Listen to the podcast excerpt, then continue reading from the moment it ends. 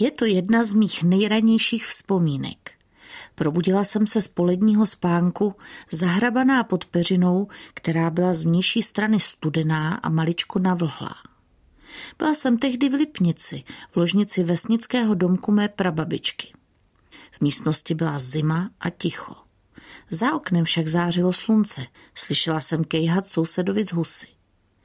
Pamatuju si, jak jsem slezla z vysoké postele a bosa vyběhla ven. A tam, jako bych narazila na hradbu takřka neuvěřitelného jasu a tepla. Byl to jeden z těch zářivých pozdních jarních dní, kdy venku bylo léto, ale v domě v zastíněné místnosti vládl lezavý chlad.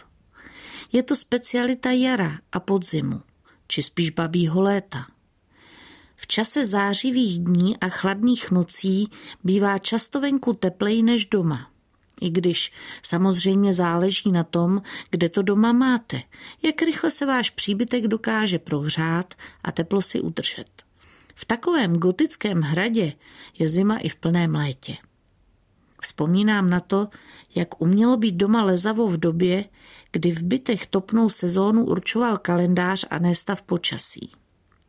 Náš starší syn se narodil na samém počátku září, přesně v době, kdy se počasí obvykle zlomí z léta do podzimu.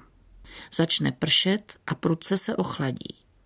Tehdy se v bytech samozřejmě ještě netopilo a já byla postavena před otázku, jak získat teplo, abych mohla novorozeňátko aspoň na chvilku rozbalit a vykoupat. Nakonec padla volba na kuchyň. Rozehřála jsem otevřenou troubu naplno, na chvíli dokonce zapálila i hořáky na sporáku. Pravda, přípravy ke koupání na první pohled vypadaly jako uzlé čarodějnice, která se chystá si nebohé miminko k obědu tepelně upravit.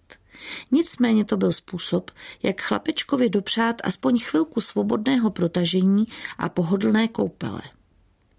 Dnes mě naštěstí už tyto chladné prsty nastávajícího nebo odcházejícího léta netrápí. Fotovoltaika s tepelným čerpadlem drží náš dům přívětivý takřka bez ohledu na aktuální počasí. Přesto ve mně ta vzpomínka zůstává a v duchu si za takových dní říkám. Otevřete okna a puste si domů teplo.